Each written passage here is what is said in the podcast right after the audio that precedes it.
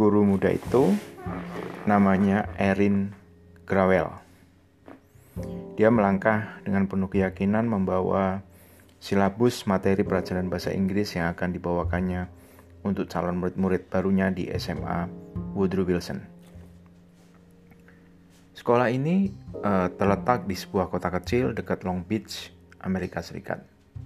Dulunya ini sekolah unggulan.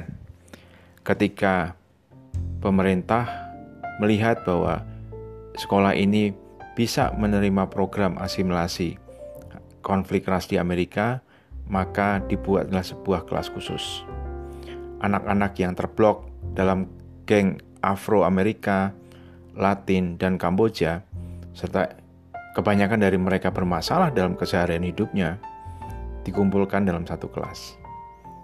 Mereka ini disebut anak bermasalah karena memang suka bikin masalah.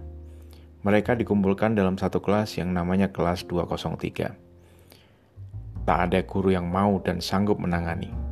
Dan Erin diserahin kelas itu. Sekolah yang tadinya cemerlang langsung berangsur-angsur surut pamornya karena anak-anak kelas 203. Energi negatif itu memang merusak. Erin, guru baru, alim, berkulit putih, tentu tak diterima di kelas ini, tapi dia tak menyerah. Erin percaya, tak cuma energi negatif yang menular, energi positif pun bisa menular.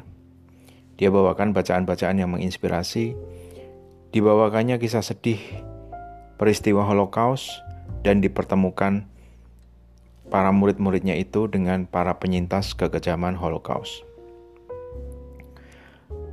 Sedikit demi sedikit, para murid itu terinspirasi, hingga mereka mengumpulkan tulisan dalam sebuah proyek.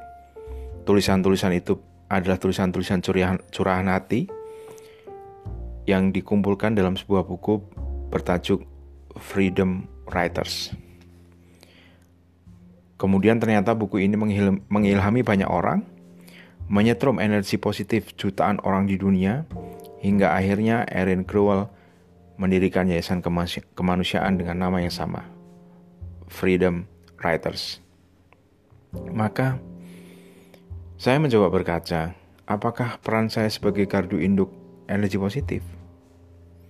Apakah saya sudah cukup memberi inspirasi? Apakah saya sudah cukup menjadi pribadi yang legowo, yang tak gampang iri atau tersinggung membaca postingan orang lain di medsos? Saya tiba-tiba teringat kata-kata seorang stand-up komedian Amerika. Orang yang mudah tersinggung, sesungguhnya dia sedang kecewa pada dirinya sendiri.